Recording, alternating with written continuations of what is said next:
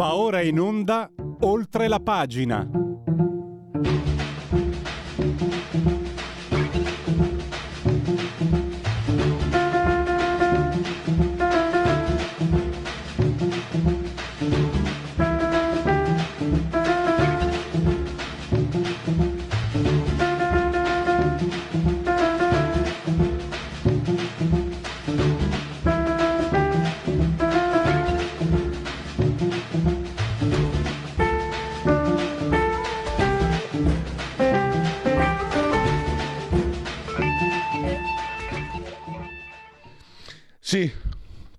Affariamo subito il nostro ospite per Radio Libertà oltre la pagina che è, è Giuseppe Liturri.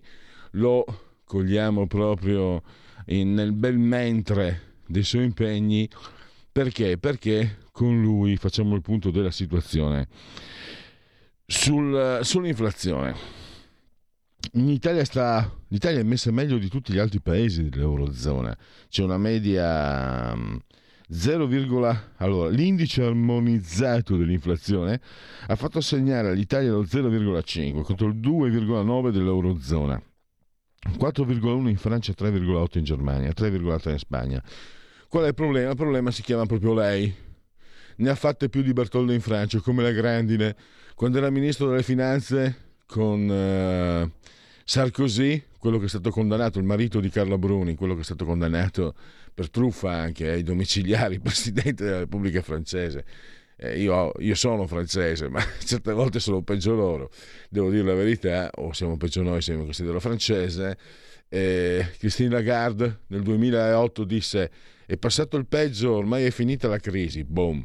Eh, è stata condannata, però non eh, non è stata resa esecutiva la sentenza per aver favorito, fatto guadagnare con eh, informazioni che non, lei non doveva dare a Bernard Tapie, per, per, premiarla prima l'hanno messa l'FMI e poi l'hanno messa la BCE e. Adesso appunto è un personaggio pubblico. Io francamente ho ancora negli occhi eh, la prostrazione della stampa italiana tutti quelli con la schiena dritta da Repubblica. Quando lei era in visita in Italia credo fosse un G8 e lei in un'intervista erano cazzi suoi, perché deve far sapere al mondo che lei tutte le settimane pratica sesso col marito? Ma fatti i cazzi tuoi, chi se ne importa? Fai le rovine, fai i disastri, sei veramente inadatta, sei incapace, però i giornalisti hanno riportato oh, la quota rosa della sessualità istituzionale. Sì, oggi sono più incazzato del solito. E comunque quello che sto dicendo sono tutte informazioni reali, eh, altrimenti non, non, potrei stare dietro il microfono. E soprattutto ho, ho dall'altra parte eh, Giuseppe Rituri della Verità che ha scritto un articolo dove spiega come eh, Christine Lagarde potrebbe veramente danneggiarci proprio sul fattore inflazione che sta sta facendo respirare l'Italia perché, come ci ha spiegato Lituri, in realtà l'Italia fosse il paese che ne ha più sofferto dell'inflazione. Ne è uscita perché ha saputo gestire la politica sul, eh, sugli energetici. Però adesso se si continua a tenere alti i tassi, perché è lì che si deve arrivare, come sta facendo la signora Lagarde per favorire la Germania, sono veramente altro che fare l'amore ogni settimana. Qua veramente eh, star male ogni giorno per colpa sua e soprattutto, ovvio, ovvio, non c'è niente di personale, colpa di chi l'ha messa lì. Giuseppe Liturri, benvenuto. Oh, mi sono abbandonato no, a quasi una, a una avvelenata, però non credo di aver detto cose tanto sbagliate. Benvenuto e grazie per essere qui ai nostri microfoni intanto. Buongiorno, buongiorno a lei e a tutti gli ascoltatori, grazie per l'invito. Eh, le sue riflessioni sono centrate. Prego, allora come stanno le cose e i rischi che stiamo correndo per colpa di questo tipo di politiche eh, che mh, mm, ovviamente, cioè, che stanno veramente favorendo la Germania. Sarà francese Christine Lagarde, ma parla con accento tedesco, mi sembra. Sì, purtroppo la Lagarde è la malcapitata protagonista eh, di un eh, problema eh, che la BCE registra almeno da 15, da 15 anni a questa parte, cioè quella di avere un solo strumento da dover necessariamente applicare a 20 paesi i cui cicli economici sono spesso sincroni- non sincronizzati, sono spesso asimmetrici, sono spesso sfalsati temporalmente. Come si fa a somministrare la stessa medicina a 20 pazienti, alcuni con una malattia, altri con una malattia diversa? in diverse fasi di avanzamento e se il problema è questo, la Lagarde è solo la malcapitata protagonista. Al posto suo, se non ci fosse stata lei, ce ne sarebbero stati degli altri a fare gli stessi errori mi, eh, mi permetta, eh, dottor Liturri, volevo riprendere quell'esempio che ho trovato molto calzante che ha fatto lei, quello dei vestiti. Cioè, la BCE vuole fare un vestito unico, chiaramente tutti quanti saranno scomodi, a parte forse uno o due, gli altri lo avranno stretto o lo avranno largo. Esattamente così. La taglia unica è il difetto strutturale, il difetto atavico di tutte le istituzioni europee. Questo è il dato di cui dobbiamo prendere atto. A maggior ragione delle istituzioni come la BCE che devono governare la politica monetaria, cioè una materia delicatissima con mille sfaccettature e i cui effetti, tra l'altro, non si riesce per bene a stimare anche come tempi con i quali quelle decisioni si traslano sul economia reale. E anche questo è il punto. Cioè c'è qualcuno che ci dice, guardate che le decisioni di politica monetaria, i tassi, sono decisioni che eh, riverberano i propri effetti con un ritardo addirittura non inferiore ai 12 mesi, addirittura dai 12 ai 18 mesi. Per cui oggi insistere non solo nel tenere i tassi, non dimentichiamo che a settembre la BCE li ha ancora aumentati, quando non è ancora arrivata l'onda d'urto sull'economia. È davvero una decisione che può provocare solo danni. Qualche minuto fa è uscito il dato della produzione industriale a novembre in Italia ed è un profondo rosso.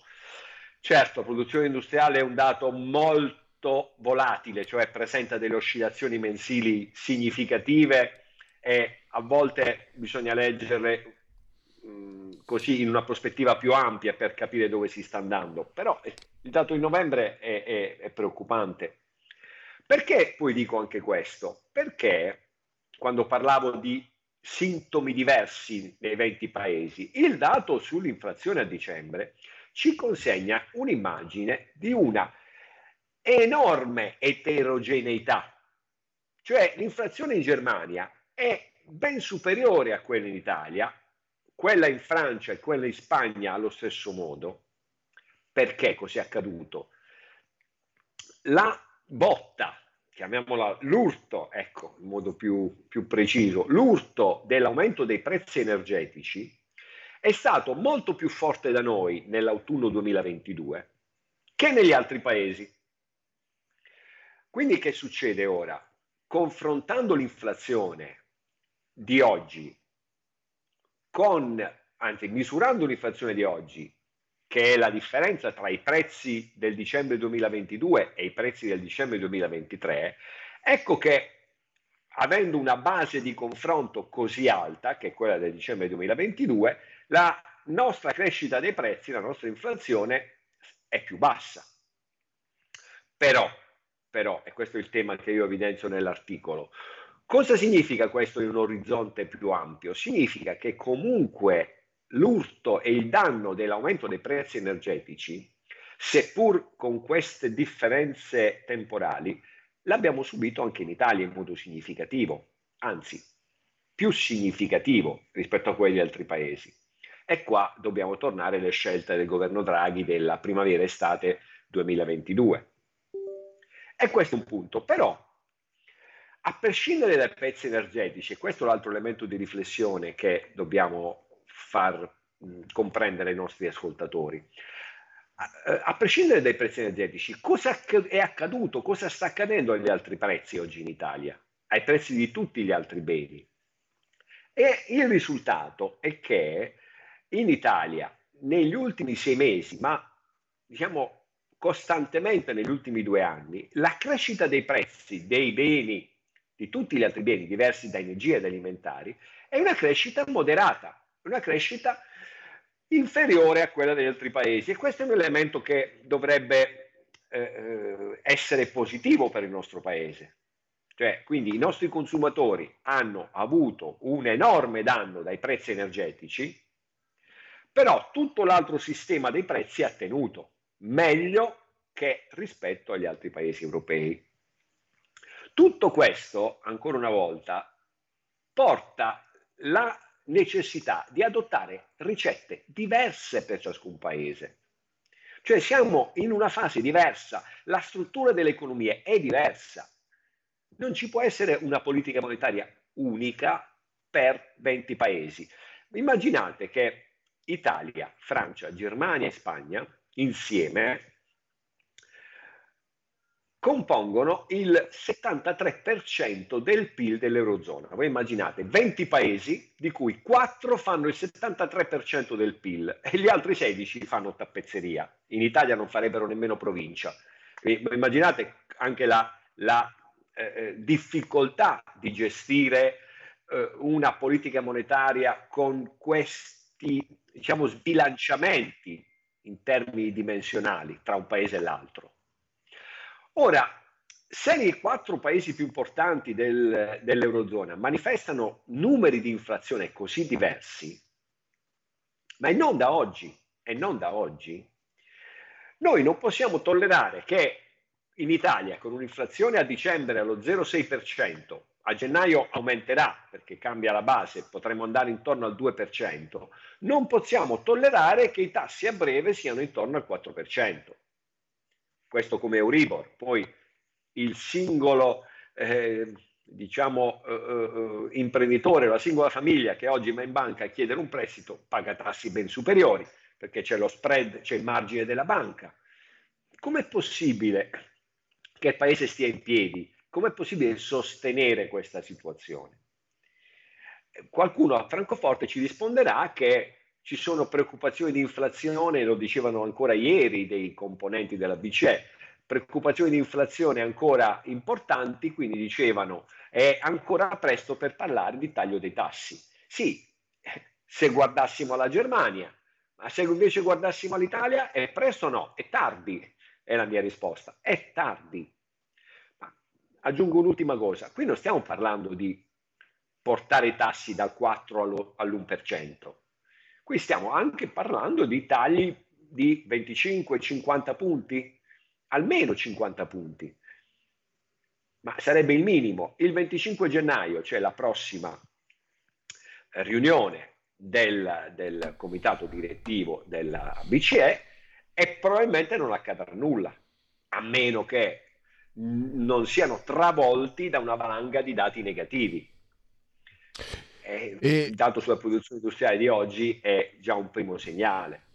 Quindi, mm. ancora una volta, abbiamo difetti di architettura istituzionale che rendono ingestibile, ingestibile la, Volevo... le scelte di politica economica, sia ecco. dal lato di politica monetaria, che è quello di cui ci stiamo occupando, sia dal lato di politica di bilancio e qui partirebbe, ci sarebbe tutto un altro capitolo che questa mattina evitiamo di sviluppare, però sono i due strumenti, le due gambe che non funzionano bene. Certo, dottor Lituri, è disfunzionale. Mi perdoni, eh, siamo in chiusura, so che lei adesso dà impegni. In chiusura, allora lei dice, attenzione, il 25 gennaio, l'ho appena citato, potrebbe essere addirittura troppo tardi. Cosa succede se le cose e non vanno come da lei, da noi auspicate. Eh, come, cioè, L'Italia che tipo di conseguenze potrà averne e soprattutto quali sono anche i termini temporali a breve, media, lunga scadenza, queste conseguenze chiaramente negative? Allora, potrebbero sorgere dei dubbi sulla crescita del paese che è l'elemento che tiene tutto. Cioè, se cominciassimo a vedere dati sulle sofferenze bancarie, dati sulla produzione industriale, dati sul livello di fiducia delle imprese e delle famiglie, tutti negativi, eh, E, e questi potrebbero essere gli effetti negativi. Ma attenzione, effetti negativi che sono già nella, addirittura d'arrivo. Ecco perché è importante che la BCE dia subito un segnale, almeno per modificare le aspettative, cioè per dare il segnale che ok, soffriremo probabilmente nei prossimi 6-9 mesi, perché i danni di quel 4%, di quei tassi al 4% sono già in atto, non li puoi fermare, ma almeno si dà un'idea di un orizzonte temporale chiaro per il cambio di rotta. Ecco, noi nelle prossime settimane rischiamo di inanellare dati negativi sulla nostra economia senza che dalla Francoforte ci sia alcun segnale di cambio di rotta. Benissimo, allora, no, bene no. Ma intanto allora ci fermiamo qui per oggi, eh, poi ci ritorneremo come sempre con il dottor Liturri su queste tematiche di ordine economico. Intanto lo ringrazio davvero, oltre che sulla verità lo trovate online, lo potete leggere online su Start Mag. Grazie davvero, a risentirci a presto. Grazie, buona giornata a tutti, le, a tutti gli ascoltatori, anche lei. E adesso direi che chi ha tempo non aspetti tempo, andiamo a seguire la Lega, quindi togliamo la condivisione e poi andiamo a... a eccoci, oh, che schifo, ma chi è quella roba brutta? Ah, sono io, vabbè, pazienza. Eh, sì, oggi ho eh, le gonadi avviticchiate, intorcinate e quindi mi, eh, sono ciclotimico, però non per questo sono meno paresiarca. Continuerò a dire, continuo a dire purtroppo quello che penso. Allora, o comunque quello che dico è esattamente quello che penso. Ad Maiora, andiamo con Segui la Lega. Stai ascoltando Radio Libertà, la tua voce libera, senza filtri né censure, la tua radio. So che se ci pagano questi. Allora, eh, segui la Lega, prima... Eh sì, avete sentito una frase che non dovevate sentire, noi speriamo bene, eh, perché ovviamente, lo sapete, eh, le svanziche non sono mai abbastanza per sopravvivere e quando sono poche sono ancora più preziose e importanti. E quindi, ecco, questo è a beneficio di tutti, sappiate no? che, che qui, come diceva Pierpaolo degli Squallor, i soldi fanno sempre piacere. Allora, segui la Lega prima che la Lega seguisca te, alla Pellegrina, ma anche ammesso dalla sintassi, o però segui la Lega prima che la Lega segua te, eh, secondo le regole marciane. Potete fare molte cose, scaricare il libretto che dice che elenca i progetti portati a termine dalla Lega, dal governo, grazie alla presenza della Lega, il calendario, il calendario delle feste e poi naturalmente anche potete iscrivervi. È molto facile, si versano 10 euro. Eh, tramite, lo si può fare anche tramite PayPal PayPal, senza nemmeno necessità che siate, che siate iscritti a PayPal per PayPal. Quindi codice fiscale e altri dati richiesti e vi verrà pertanto recapitato alla maggiore, ma se di mezzo ci sono poste italiane, raccomandiamo ampi, profondi, eh, gesticolari e sentiti gesti apotropaici alla femminuccia e maschietti e a tutti gli altri sessi previsti. Io sono inclusivo in questo, naturalmente, io. E da tessera Lega Salvini Premier. La, l'attimo, il gesto, il momento di autodeterminazione civica, il 2 per 1000, D43 nella tua dichiarazione dei redditi. Scelta libera che non ti costa nulla. Sono soldi nostri. Lo Stato fa finta però che siano suoi. Ma se noi gli diciamo spendili così, noi gli diciamo qui segui la Lega vi dice, Radio Libertà vi dice spendili per la Lega caro il mio Stato. In questo caso devi scrivere D43 nella tua dichiarazione di reddito, il 2, il 2 per 1000, D di Domodossola, il 4 il voto in matematica il 3 è il numero perfetto. Non ci sono aggiornamenti sugli appuntamenti perché riguardano i protagonisti della Lega i politici, quindi per quanto riguarda il Segui, polit- il segui la Lega odierno del, uh, oltre la pagina, possiamo chiudere, andiamo all'intervallo e poi parleremo con Maurizio Tortorella. Ah, parleremo di un bel argomento, il rischio di una nuova guerra mondiale. Pensate un po'. Stai ascoltando Radio Libertà. La tua voce libera, senza filtri né censura. La tua radio. Reach out, touch faith.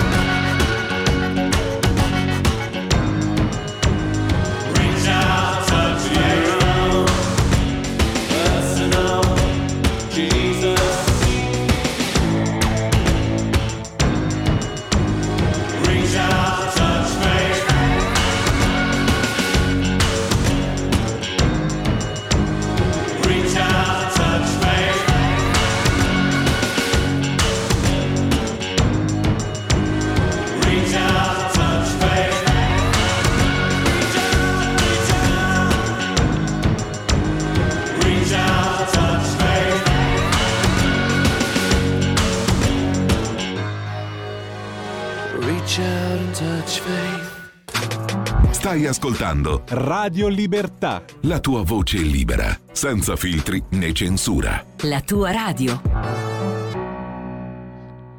E allora vi ho detto un argomento leggero, leggero. La guerra mondiale, eh, il Big One. Eh, non è in realtà, la sto mettendo giù leggera, ma leggera non è. Perché faccio il, la sintesi la Cina è sempre più aggressiva ed è pericolosa perché è più aggressiva sempre su Taiwan e anche adesso sulle Filippine. Su Taiwan in realtà da 49 anni, sulle Filippine dal 2009 mi sembra, o dal 1999. Ma perché adesso è pericoloso?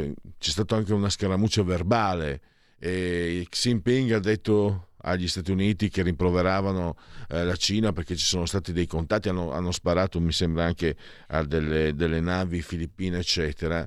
Detto, signori Stati Uniti, adesso questo lo dico con parole mie, cari Yankee, guardate che il Mar Cinese non è più roba vostra. Dove sta il pericolo? Io l'ho visto lì, l'ho fotografato lì. Xi Jinping è alle prese con una crisi che non era prevista. Vi ricordate eh, l'Evergrande? La crisi immobiliare, poi c'è stato anche il Covid. Lui, come scrive molto bene Maurizio Tortorella, è un leader a vita ormai, no? quindi quello che succede gli interessa direttamente. E come succede ovunque, a me è venuta in mente anche l'Argentina dei colonnelli delle, delle Malvinas, perché io ho amici argentini, se dico Falkland mi tolgono un saluto l'Argentina era in crisi, si inventò il nemico esterno. Io tutta la vita stavo dalla parte degli argentini, però la ragione tutta la vita stava dalla parte, stava contro di loro. E quindi ecco che come succede ci si inventa il nemico esterno. Ed è pericoloso perché la Cina, sempre dati che ci fornisce Maurizio Tortorella, in pochi anni ha quasi raddoppiato la produzione militare. Quindi eh, siamo, come dire, alle prese con una problematica complessa e molto molto delicata. D'altronde sempre Maurizio Tortorella cita Andrew, Andrew Krepinevich, spero che la pronuncia sia corretta, che è eh, uno studioso di strategia militare tra i più autorevoli, se non il più autorevole, che dice esattamente questo. Maurizio Tortorella, tra l'altro quello che sto, vi sto dicendo lo trovate eh, esteso, per esteso sull'ultimo numero di, di Panorama uscito ieri e che poi troverete fino a mercoledì in edicola e anche online. Maurizio, sto parlando troppo, benvenuto e grazie Maurizio Tortorella. Grazie a te Pierluigi, eh, anche per l'introduzione che è, perfetta. Permettimi eh, un, un, un, atto preventivo, facciamo gli scongiuri ovviamente, perché, certo. perché quello di cui stiamo parlando è ovviamente la grande minaccia, il, il grande pericolo, eh, sia te sia io abbiamo vissuto da bambini sotto lo spettro della guerra fredda e con, eh, abbiamo, io l'ho vissuta, forse tu no, ma ero piccolo peraltro, la, la, le, le, il rischio del, del, dello scontro su Cuba e dei missili russi sovietici che dovevano andare a essere piazzati a, a 100-200 km dal suolo americano. Maurizio, Maurizio ti interrompo per, per spiegarti come condivido. Eh, per anni eh, ho abitato vicino alla base di Aviano, non eh, pochi chilometri. Io abitavo a Pisa attaccato a, Cap Derby, che era anche quella una base americana. Noi da vecchietti, diciamo così, conosciamo bene i rischi e le paure del, di una guerra nucleare globale e per questo, ripeto, facciamo tutti gli scongiuri e speriamo ovviamente che non accada mai nulla di simile a quello di cui scrivo su questo numero di panorama. Però, però ci sono una serie di elementi che eh, soprattutto eh, a livello internazionale e sulla stampa internazionale, su quella specializzata in temi di questo genere, eh, devo dire che io leggo con grande interesse perché eh, eh trovo, li trovo interessanti, e poi in Italia non lo scrive nessuno, per cui eh, mi sembra giusto che, che, che, che, qualcuno lo faccia e, e, lo, e allora lo faccio io.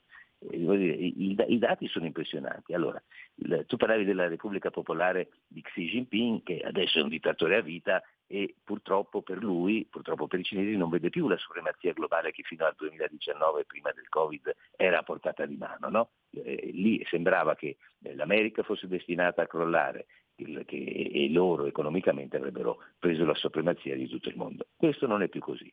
Nel frattempo però, eh, all'epoca la Cina invecchiava, correva al 10% all'anno, adesso siamo sotto il 5% ufficialmente. Nel frattempo che cosa è cresciuto in Cina? La spesa militare. Eh, allora, erano nel, nel 2019, 2019 la spesa era 175 miliardi di dollari, nel 2023 è arrivata al 9% del PIL, e non era mai arrivata a, a un livello così elevato, per dircela, l'Italia spende intorno all'1% del PIL, eh? e quindi arrivata a 292 miliardi di dollari, quasi il doppio. Eh, quindi più navi, più aerei, le navi cinesi sono più numerose di quelle americane, quindi eh, siamo già in, in, a questo livello, più aerei, più missili, arsenali pieni di munizioni, insomma non è mai stata così pericolosa la Cina.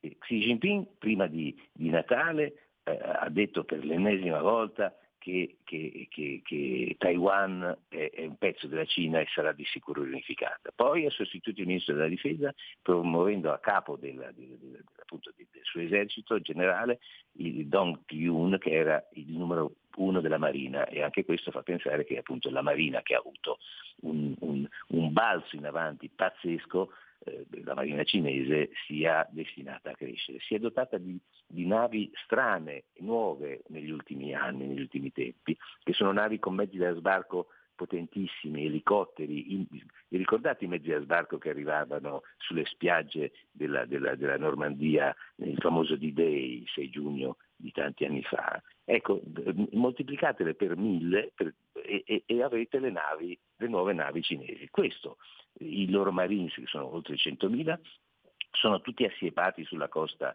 sulla costa eh, di fronte a Taiwan, insomma ci sono una serie di segnali impressionanti di aggressività crescente. L'aggressività è crescente e in Italia non lo scrive nessuno, ripeto, eh, anche nei confronti della, della, delle Filippine. Eh, gli scontri si ripetono, qualche anno fa eh, la, Cina eh, si è, presa, si, è presa, alcuni atolli a ovest delle Filippine e, e, e, le ha trasformate in un'immensa base eh, militare sia per la Marina sia per gli aerei. E, e, e, quindi a questo punto io sono andato a leggermi che cosa scriveva Foreign Affairs, che è, è la rivista che analizza a livello scientifico, il più possibilmente scientifico, eh, il, che cosa accade nelle strategie politiche e anche militari in giro per il mondo. E, questo Andrew Capinellis che citavi, che è forse il massimo analista militare americano, eh, scrive che, eh, eh, eh, che, sia Taiwan sia le Filippine sono la miccia accesa di quella che lui definisce il Big One, il, il, il, colpo grosso, quindi la grande guerra tra Cina e Stati Uniti ovviamente. E, e purtroppo per, per, per, il mondo eh, lo studioso, questo Krapinevich, sostiene che non è del tutto improbabile, anzi è, è abbastanza probabile che alla fine il conflitto ci sarà. Come si svilupperà il conflitto è tema di, della sua analisi, cioè lui non sa ovviamente, come nessuno di noi sa, eh, come si svilupperà, se, eh, ma traccia alcune ipotesi e, e, e, parla soprattutto di Taiwan, come sempre. E dice se la Cina colpisce velocissima e riesce a impadronirsi di Taiwan in 24 ore, gli americani non faranno in tempo a intervenire e ad aiutare eh, Taipei, il governo della, della, Cina democratica, diciamo così, dell'isoletta. E, e questo scatenerà eh, una guerra lunga e, e, e, difficile, perché ovviamente sarà una guerra di consunzione, eh, con, con eh, possibili allargamenti del conflitto, intervento dell'India da una parte, della Russia dall'altra. E, è questo il grande rischio, cioè che da quella miccia, da quella eh, iniziale aggressione possa poi scatenarsi una guerra e un conflitto eh, a più ampio spettro e quindi mondiale. E... Ma eh, Maurizio, eh, scusa, ti interrompo. Eh. Allora, il rischio lo sappiamo, no? Tra l'altro credo, io tra... pensi che ignorante, l'ho scoperto che non è tanto, credo che uno degli eroi eh, del, dello, del, secolo scorso sia l'ufficiale sovietico Petrov al quale arrivarono i segnali di un attacco nucleare statunitense, lui non era convinto e sventò tutto no? per merito suo. Se ci fosse l'intelligenza artificiale probabilmente adesso, se ci fosse stata quella volta adesso non ci saremmo più noi. Però questo è un rischio che, anzi, nessun allarmismo, tu l'hai messo chiaro, facciamo gli scongiuri, però deve essere eh, messo in evidenza perché tu stesso ricordavi i tempi della guerra fredda, eh, non sono certo sospetto di essere un pacifista o un pacifinto, però eh, i movimenti di opinione erano trasversali, quelli che gettavano, davano l'allarme sul rischio di eh, guerra fredda. La frase famosa ripresa più volte di, di, di, di Einstein che disse eh, non so chi vincerà la terza guerra mondiale, so con, con che armi eh, si farà la quarta con la clava. Ma c'è anche un altro aspetto, cioè quello di mostrare i muscoli, no? come dei gorilla, battere sul petto per intimorire, timo, per intimorire, l'avversario e arrivare a certi risultati. Allora Xi Jinping, che tutto sommato, correggimi Maurizio, no, vista la posizione comunque egemonica per quanto in difficoltà che sta eh, conquistando la Cina, non dovrebbe avere eh, interesse a scatenare il bailamme, però a mettere, come dire, a, a, stringere gli Stati Uniti, a cambiare gli equilibri, sì, era quello che mi interessava capire, cioè mostrare anche la forza militare per tenere lontani, per cominciare ad allontanare dal Pacifico gli Stati Uniti e arrivare fin dove secondo te? Abbiamo visto con te l'ultima volta, eh, ci hai fornito quella testimonianza importantissima sulla, sulla droga che dalla Cina sta, in, sta, veramente avvelenando gli Stati Uniti. Quindi non c'è dubbio che c'è, c'è una guerra su vari livelli, non necessariamente quella con le armi convenzionali o che altro tra Cina. Cioè, tra l'altro una guerra, è chiaro che quando, eh, com'è che si dice, il paese è troppo piccolo per, eh, perché ci stiamo entrambi, quando ci sono due pesi massimi è quasi inevitabile che si arrivi al, al, allo scontro. Cosa dici? Eh, guarda, devi aggiungere a, a, queste giuste considerazioni altri elementi. Gli americani sono già coinvolti fondamentalmente in tre situazioni belliche. La prima che li ha coinvolti tantissimo è quella dell'Ucraina dove hanno fornito e continuano a fornire miliardi di eh, sovvenzioni per eh, impedire che la Russia prevalga. Poi adesso c'è Israele, dove buona parte della flotta americana è arrivata per evitare che il, il conflitto si allarghi eh, a Hezbollah, eh, che, che, altri paesi arabi intervengano a fianco di Hamas eh, per, per, contro la, la, la, l'attacco di Israele sulla striscia di Gaza. Poi c'è il nuovo conflitto intorno al canale di Suez e anche lì le navi americane sono andate, cioè gli americani eh, che, che, che, che dire, eh, con tutti i loro difetti comunque hanno uh, oggettivamente una funzione di gendarme eh, globale, eh, per carità hanno potenzialità militari notevolissime, le, le, principali al mondo, ma sono impegnati ovunque in maniera folle. E, quello che dovesse, dov- potrebbe accadere nel caso per esempio di una vittoria di Trump, che a me è personalmente simpatico, ma eh, qualche problema lo rappresenta per l'Europa, è che, è che Trump eh, ha già fatto capire eh, in un discorso di cui si, parlata, si parlava ieri sui giornali all'Unione, Europea che quando se dovesse vincere lui le, la Nato in Europa praticamente potrebbe anche essere potrebbe fare gra- grandi passi indietro se non ritirarsi del tutto. A quel punto l'Europa sarà veramente in braghe di tela, noi europei dotati di eh, una difesa oggettivamente divisa in 27 stati e complessivamente insufficiente a qualunque tipo di, di, di problema, eh, dovremmo cambiare completamente la nostra maniera di vedere, dovremmo averlo già fatto in passato, devo dire, eh, ma mi pare che non, non, non tiri un buon, un buon eh, ehm, vento da questo punto di vista. Eh, il mondo è sempre più cattivo e, noi sembriamo non accorgercene. Io, per carità, eh, io detesto la guerra, eh, è ovvio che mi, fa paura e, tutto vorrei tranne che imbracciare un fucile, però in, certe situazioni inevitabilmente di questo si parla e il fatto che i paesi europei continuino a considerare, anzi considerino sempre di più per colpa delle sinistre fondamentalmente, l'armarsi come una cosa inaccettabile, insopportabile sbagliata, francamente eh, mi preoccupa non poco. C'è anche, eh, siamo verso la conclusione, ci sono anche le elezioni a Taiwan dove si confronta il partito iscritto, c'è la forza credo di governo che è per l'indipendenza, invece poi ci sono forze, c'è che il partito popolare, il Kuomintang che sono invece più, come dire, favorevoli al dialogo. Eh, cosa, cosa, può uscire da, dalle urne? Eh, in funzione di, quelli, di quegli equilibri di cui stiamo parlando, Maurizio?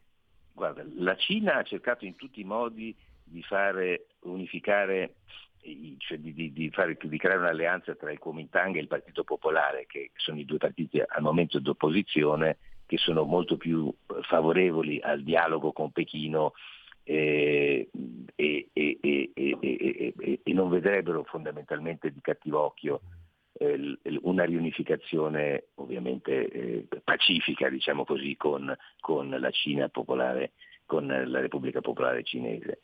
Eh, a occhio il fatto che non siano riusciti a, appunto, a, a produrre un candidato comune dovrebbe consentire al candidato eh, del Partito Democratico Progressista che è al governo di vincere e di essere confermato quindi alla guida del Paese. Le presidenziali si terranno il 13 gennaio, quindi tra pochissimi giorni. Questo, quello che è certo è che si tratterà di un passaggio cruciale eh, e immagino infatti che i servizi segreti di mezzo mondo e, e anche gli, gli, apparati militari siano sul chi va là al massimo, perché da queste elezioni probabilmente dipenderà anche il futuro, il futuro eh, diciamo così, strategico-militare di Taiwan. Eh, certo che la Cina dalla vittoria di, di, un, di un, nemico eh, trarrà eh, elementi ovviamente peggiorativi della situazione. Eh, staremo a vedere. Comunque è il 13 gennaio, quindi manca poco. E in chiusura, Maurizio, io ricordavi la guerra fredda. Gli interlocutori, in quel caso dell'impero del male, c'era Reagan, cioè c'era, adesso non tanto il personaggio, ma uh, una, un mondo americano forte. Eh, adesso no, cioè, noi possiamo simpatizzare, c'è chi simpatizza per Biden, non capisco perché, chi per Trump, e io dico, vabbè, eh, terzo un non datur sembrerebbe, adesso vediamo la, la, la candidata repubblicana, cioè sta di fatto però adesso senza fermarsi sui nomi sarebbe, sarebbe inutile, però una società statunitense spaccata come non mai. Io ormai da vent'anni, il, il, terzo millennio, vedo, non ero abituato a vedere americani, magari anche sei personaggi dello spettacolo, eccetera, pubblicamente insultare il presidente che gli sta, che gli sta antipatico.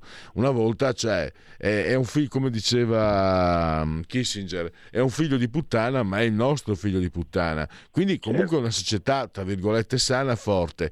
Ecco, quanto, quanto è rischioso avere... Perché dell'Europa ormai ne abbiamo, par- abbiamo detto anche troppo, purtroppo, eh, per quello che è, ma anche gli Stati Uniti non stanno troppo bene, per quanto comunque sicuramente la forza economica, militare, eh, sono ancora eh, una, un ente, un'entità molto molto forte, ma sembrano anche, come dire, eh, in crisi proprio anche di principi, di valori, mi sembra. Cioè, abbiamo parlato della droga, noi sappiamo in Italia cosa ha significato l'eroina negli anni 70, ha devastato Maurizio, credo, le nostre generazioni, perché se vai a vedere dalle nostre generazioni è uscito ben poco, eh, tante brave persone che hanno fatto ben, belle cose, però eh, non sono usciti, cioè l'unico politico delle nostre generazioni fosse Enrico Letta, non sono usciti, forse, ecco, solo calciatori abbiamo avuto, mi viene in mente Baresi, Maldini, Baggio, Mancini, eccetera.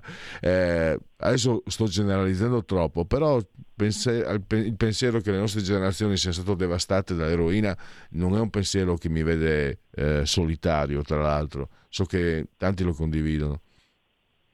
Ma guarda, che, che gli Stati Uniti siano eh, orribilmente divisi al loro interno, eh, affidati a un presidente eh, che ragiona male per, e, e, purtroppo lo si vede quotidianamente, e fa oggettivamente paura. Ne abbiamo parlato già altre volte. Io sono convinto, sempre più convinto, che sulla divisione eh, americana e sul che, che, è anomala per la loro storia, perché appunto era un paese il cui motto è, è sempre stato eh, Unite we stand, cioè è, è, è, fondamentalmente l'unità del paese sui grandi principi, sulla difesa collettiva, eh, la democrazia, l'adesione ai principi dell'Occidente. Ecco, il fatto che da qualche tempo siano così spaccati in due in maniera sconvolgente e del tutto anomala, a me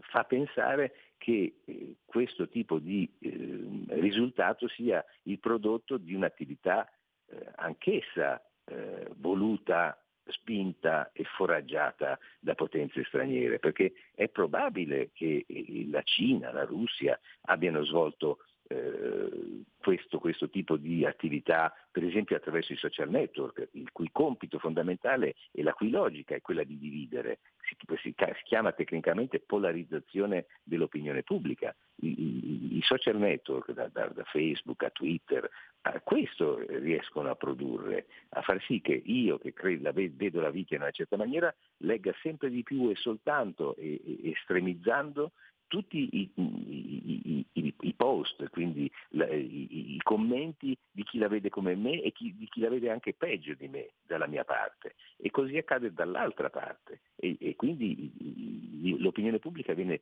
spaccata verticalmente in due grandi eh, ambiti che non parlano più tra loro e si detestano reciprocamente. Questa divisione ovviamente è la manna per il nemico esterno che vede un paese eh, perdere la sua consistenza, perdere l'unità e perdere le sue capacità di difesa. E chiudo, penso sia una fotografia di quello che stanno passando negli Stati Uniti, Maurizio. Eh, non la conosco bene, so che una politica statunitense, Liz Cheney, ho letto che ha scritto eh, state attenti che le prossime elezioni, lei è di sinistra, state attenti che le prossime elezioni potrebbero essere le ultime. E, e questo è il segno di una malattia, di un malessere profondissimo.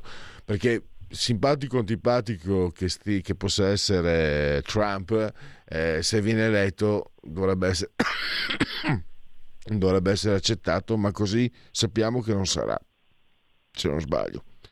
Hai ragione perfettamente, sarà l'inizio di, una, di un'era di, di, conflitti spaventosi. Eh, se n- sotto la vecchia amministrazione Trump eh, che ne so, Black Lives Matter, cioè le organizzazioni anti, antirazziste e antifasciste spaccavano tutto, questa volta sarà ah, purtroppo ancora peggio. E immaginiamoci che cosa potrebbe accadere in un mondo appunto dove la Cina eh, continua a, a, investire in armi e, a, e ad allargare le sue mire eh, di conquista in un paese nel quale l'America nel frattempo eh, dovrà, dovrà curare le proprie ferite. Sarà... Perché Maurizio, vedo questo, no? Eh, Carter fu considerato il peggior eh, presidente degli Stati Uniti. Ma poi gli Stati Uniti produssero da parte repubblicana Reagan, discutibile finché si vuole, ma eh, con lui gli Stati Uniti volarono altissimo.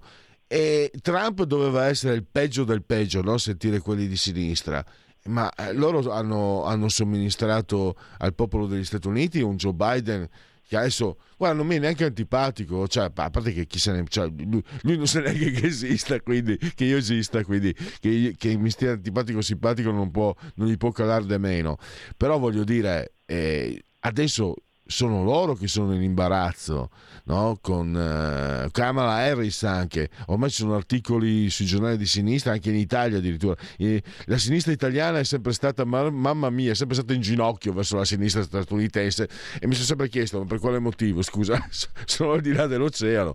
Ma anche su Repubblica articoli mm, pestiferi su Kamala Harris e su Biden lo nascondono quasi. E questo però non è che deve far gioire, perché questo...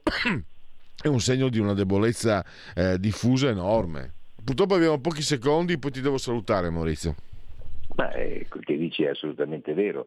Il problema è che appunto in Italia prevale l'antiamericanismo, io no, no, no, non partecipo di quella maniera di vedere la vita e, e, sono grato agli americani per quello che, che, che, hanno fatto di positivo, hanno fatto anche cose negative per carità fin qui. Eh, il, il vedere eh, spegnersi quel tipo di, eh, di, di, di luce eh, a me fa grande paura perché non vedo nell'Occidente chi possa sostituire gli americani. L'Europa purtroppo di certo no.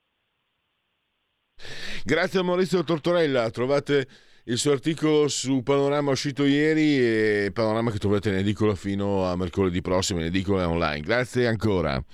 E comunque scongiuri, eh, mi raccomando, scongiuri. Gesti apotropaici a profusione. Uh, andiamo a concludere. Genetriaci vigesimo primo, un vigesimo giorno di nevoso, lo faccio brevissimo. Eh, un nome molto caro alla Lega come Gianfranco Miglio, voglio ricordare anche eh, Matteo Renzi, Matteo Renzi, Miglio e Renzi, bella coppiata. Grazie a todos, tra 5 minuti o meno dopo l'intervallo musicale Lega Liguria, quindi eh, molto molto bene direi. Grazie. Ciao, miau. Stai ascoltando Radio Libertà. La tua voce libera, senza filtri né censura. Tua radio.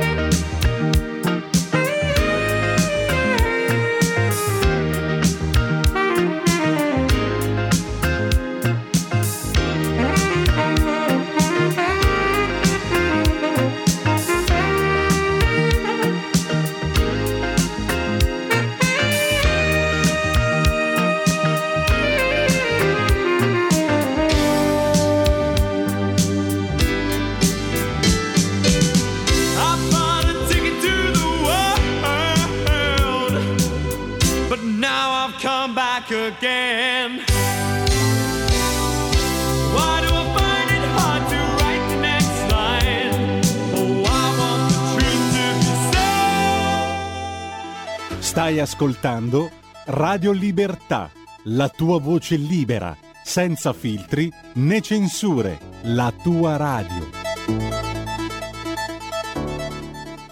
Linea a Fabrizio Graffione. Avvocato, 57 anni, nata a Sanremo, residente a Vallebona, da oltre 30 anni nella Lega. Eletta per la prima volta nel 92 consigliere comunale di Ventimiglia e nel 94 deputato della Repubblica nella dodicesima legislatura. Dal 2002 al 2006 ha ricoperto l'incarico di vice capo dipartimento per la giustizia minorile e nel 2006 di direttore generale del contenzioso e dei diritti umani del Ministero della Giustizia. Dal 2008-2010 è stata capo segreteria tecnica del Ministro dell'Interno Roberto Maroni. Nel 2010 è diventata sottosegretario all'economia del governo Berlusconi IV e nel 2011 sottosegretario dell'Interno. Nel 2012 è stata eletta segretario della Lega Nord Liguria e nel 2015 è stata nominata vicepresidente e assessore regionale Ligure alla sanità, politiche sociosanitarie, terzo settore, sicurezza, immigrazione ed emigrazione. Benvenuta a Sonia Viale che proprio martedì scorso è eh, rientrata a Regione Liguria come consigliere regionale subentrando al nostro Alessio Piana che è stato nominato assessore regionale allo sviluppo economico e ha quindi rassegnato le sue dimissioni. Ciao Sonia, dove ti trovi in questo momento? Eh, nel, nel mio, nel mio studio. E io avevo ripreso a fare la mia attività professionale, sono avvocato e questo rientro in consiglio regionale eh, mi ha eh, reso diciamo, felice, insomma, la politica non ti abbandona mai e non l'abbandoni mai. E quindi la Lega è nel mio cuore, come hai visto insomma, eh, dal, dal mio curriculum. Sono 30 anni di Lega, ma non è soltanto impegno nelle istituzioni, è proprio vita nel partito, nelle sezioni, eh, in tutti gli eventi, le manifestazioni, quindi eh, la Lega è la mia vita, è stata e lo è ancora. E quindi il poter dare e restituire con la mia esperienza un contributo in un momento, in una fase politica un po' mh, confusa, no? mh, sicuramente insomma, eh, sono a disposizione. La cosa che ho detto a Matteo Salvini, a Edoardo Rixi, quando mi hanno comunicato che eh, c'era questa opportunità di rientrare dopo tre anni in Consiglio regionale come prima dei non eletti, è stata una bella, bella sensazione e il mio impegno sarà massimo. Ecco, prima dei non eletti ricordiamo che tu hai raccolto 1788 preferenze alle scorse elezioni, ma una cosa che mi ha colpito, eh, oltre a quella solita, perché lo sappiamo tutti che sono Viale, lavora dal mattino alla sera, dalla sera alla mattina, ha detto sono pronto a fare il mio dovere, dare il mio contributo dando il massimo per il bene dei Ligure, d'altronde come ha sempre fatto, è eh, tu hai dichiarato che faccio parte della Lega da oltre 30 anni senza mai dimenticarsi da dove siamo partiti. Ecco, ci vuoi un po' spiegare? Eh, io eh, mi sono avvicinata alla Lega nel 1990 ed era un altro mondo.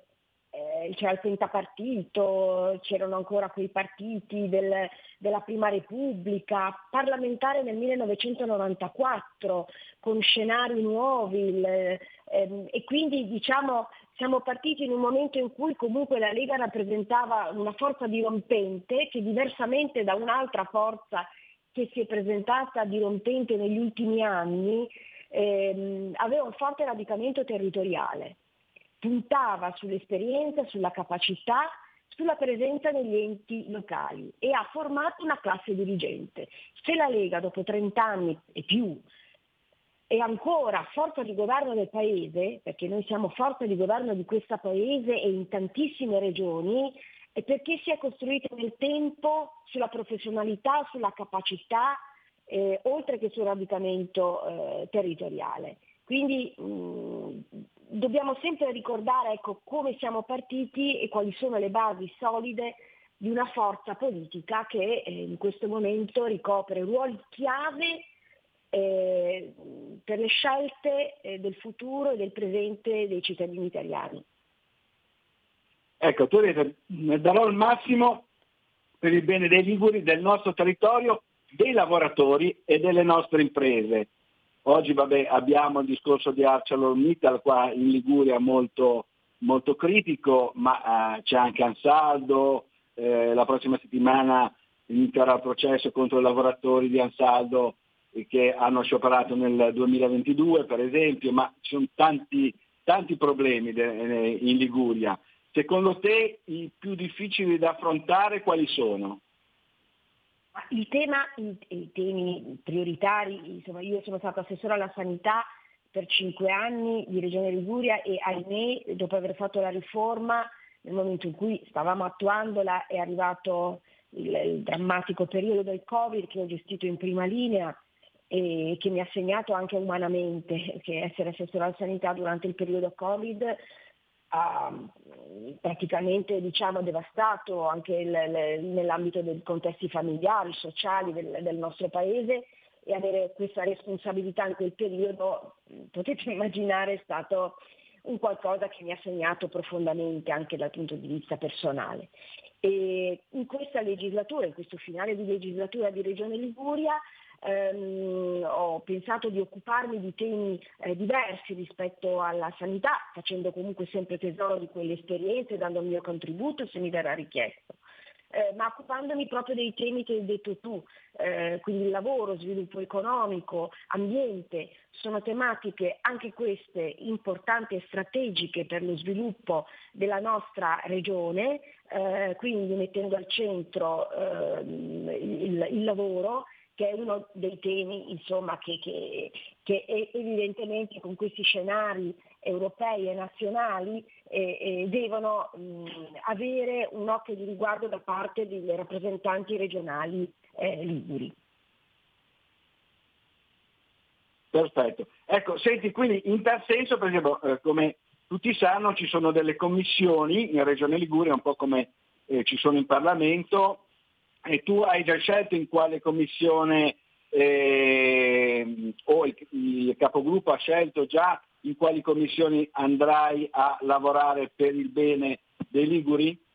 Eh, sì, diciamo mi sono messa a disposizione ragionando insomma anche eh, eh, appunto nella Commissione Sviluppo Economico, eh, Cultura, Formazione e Ambiente. E sicuramente ehm, questo mi consentirà di approfondire nuove tematiche e di essere di sostegno anche eh, come consigliere ai nostri eh, assessori eh, in, in, giunta, ai quali auguro ovviamente un buon lavoro, essere assessore è un altro modo anche di essere partecipare alla vita politica, io sono adesso un consigliere, quindi potrò anche dedicarmi in modo diverso alle criticità, alle problematiche, eh, vi è ovviamente una diversa eh, organizzazione del proprio tempo, se sei assessore hai un ruolo anche impegnativo eh, su diversi livelli e di, anche di responsabilità, ma mh, io sono sicura che conoscendo il mio carattere riuscirò insomma eh, a ehm, impegnarmi più giorni alla settimana, tante ore perché ritengo che è un onore essere consigliere regionale eletto e quindi come tale dobbiamo restituire eh, il massimo che possiamo. Ovviamente eh, questo, grazie Fabrizio per questo tempo che eh, diciamo hai un po' di presentazione diciamo questa volta ai prossimi appuntamenti sarò magari anche più concreta rispetto alle tematiche da affrontare e un ringraziamento mio mh, ovviamente va uh, a, a, al segretario nazionale Matteo Salvini che ovviamente ha, ha presieduto insomma, un passaggio delicato che è quello delle dimissioni e alla nomina di un nuovo assessore in una regione che ha consentito a me di rientrare al segretario Ligure Edoardo Rixi, che insomma siamo cresciuti insieme in questa Lega Ligure e, e quindi insomma ai militanti, a tanti militanti che, che, mi vogliono bene e devo dire c'è stato anche un piccolo siparietto in consiglio regionale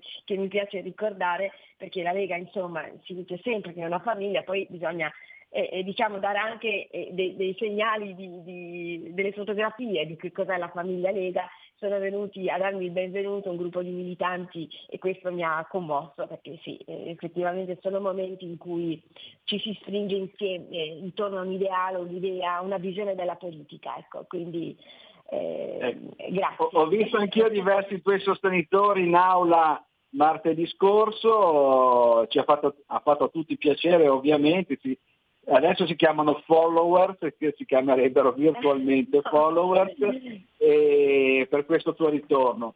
Ecco, l'ultima Ma domanda poi, che ti Fabrizio, volevo fare... Nel momento in cui si leggono di persone che vanno via, vanno, tornano, cercano il carro, di qui di là, insomma, eh, la notizia che una persona invece è sempre lì, fa parte dell'arredamento e non cerca percorsi nuovi, ma rimane nella sua casa, pensa che possa essere una cosa differente, non è un giudizio negativo ovviamente su altri, ma dire, la politica è anche questo, persone che rimangono e tentano di dare il contributo per migliorare, per fare all'interno della, della, della famiglia che li ha visti crescere, fatti crescere nel mondo della politica.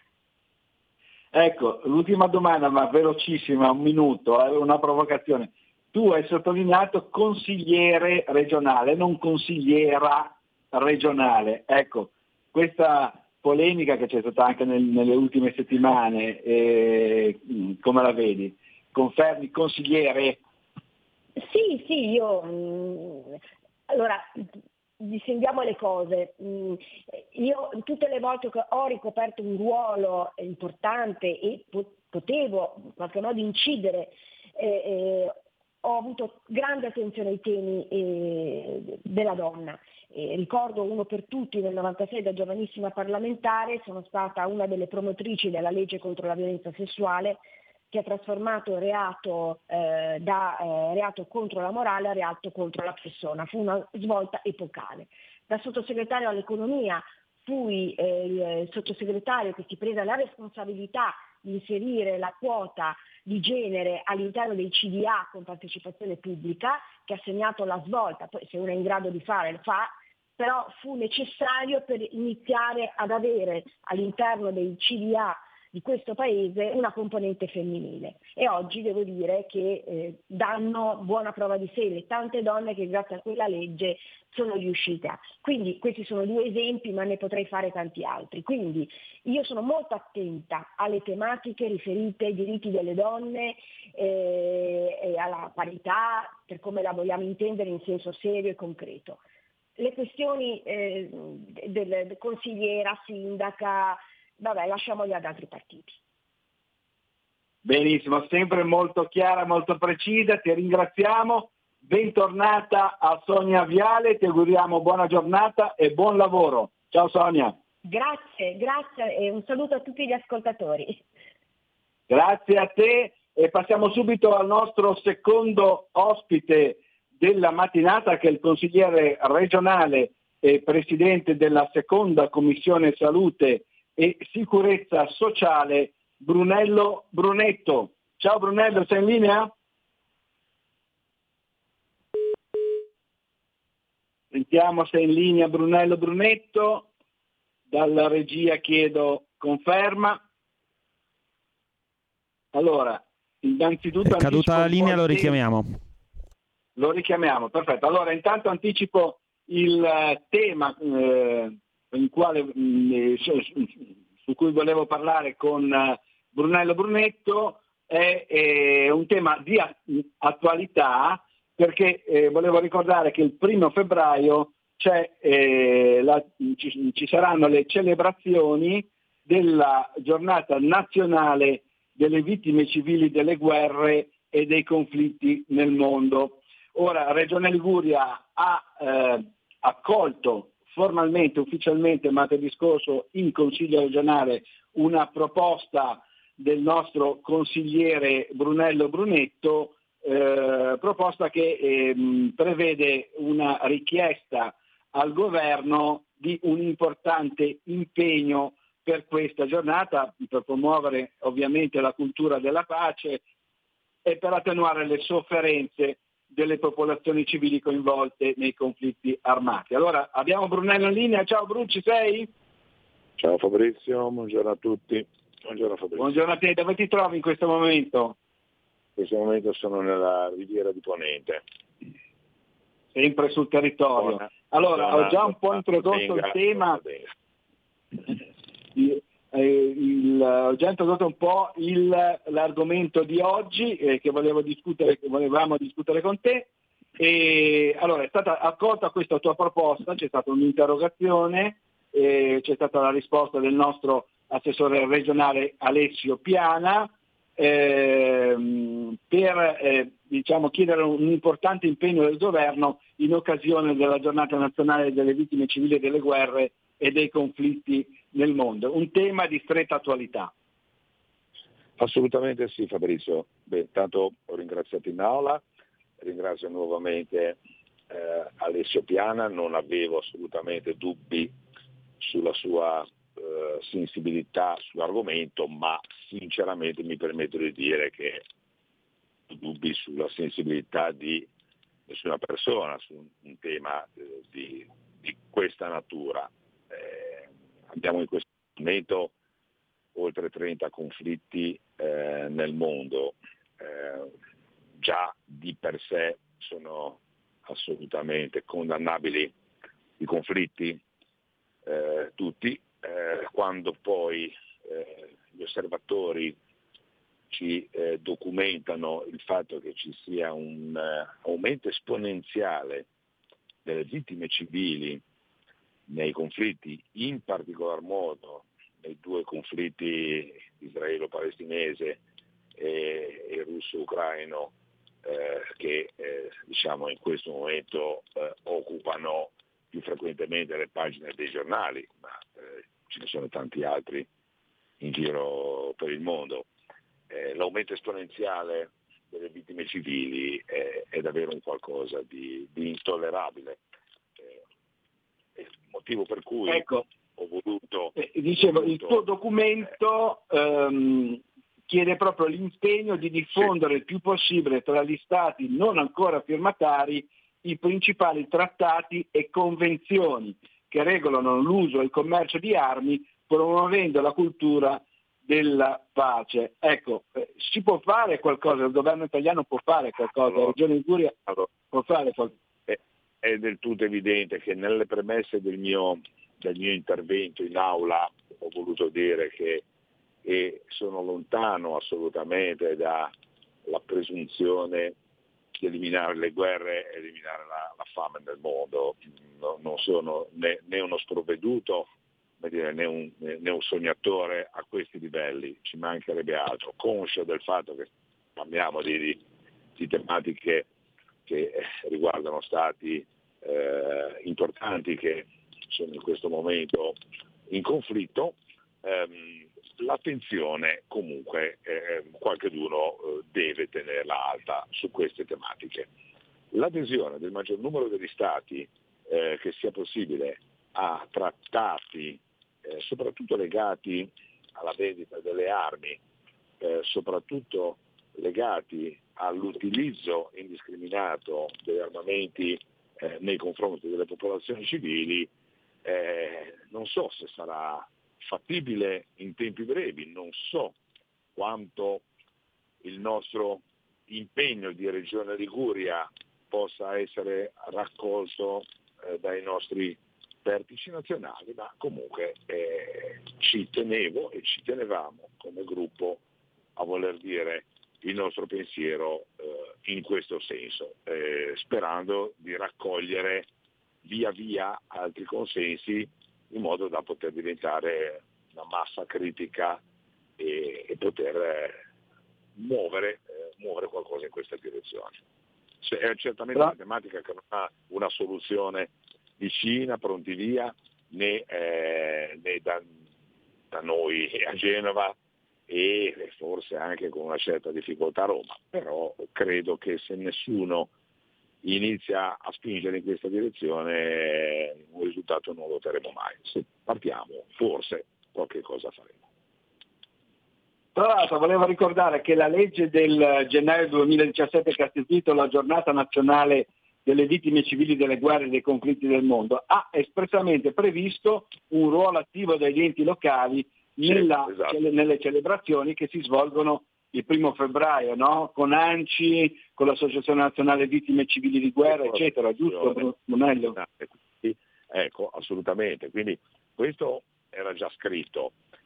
Poi spesso giova, giova ricordarlo, ecco, giova andare a, a spulciare eh, nei documenti e trovare appunto eh, questi- queste suggestioni, eh, riportarle a galla e cercare di farle diventare patrimonio eh, comune di- de- del maggior numero delle persone.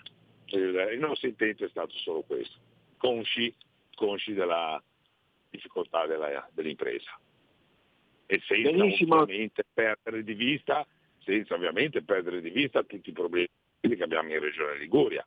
Non è che io adesso, dedicandomi a questo, come taluni potrebbero adesso andare a ipotizzare, mi sto dimenticando i- i- gli importanti problemi eh, della sanità, delle infrastrutture e, e di- e delle attività produttive, ci mancherebbe altro, quello là è il nostro, è il nostro lavoro quotidiano. Abbiamo voluto anche concentrarci eh, per un breve tempo su questa tematica e portarla, e portarla all'attenzione generale. tanti esempi, tante iniziative, tanto impegno della Lega che abbiamo già comunque discusso anche con te qui su Radio Libertà. Allora ti ringraziamo, ti auguriamo Grazie buona giornata e buon lavoro. Guarda, qua a Genova, eh, di solito lo dico all'inizio, adesso lo dico alla fine, c'è un sole splendido, siamo intorno agli 8-9 gradi, ma si sta benissimo, a parte un po' di vento. Lì nel ponente Wow. Ligure com'è? Assolutamente, un cielo di un azzurro un azzurro commovente e una temperatura al sole eh, confortevole. Confortevole, benissimo. Ti ringraziamo, ti auguriamo buona giornata. Ciao Brunello.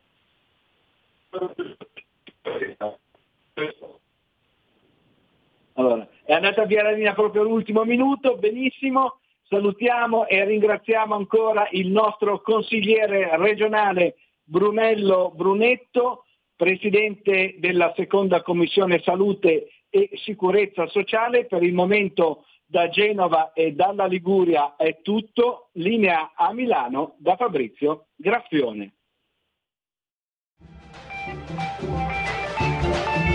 Avete ascoltato oltre la pagina.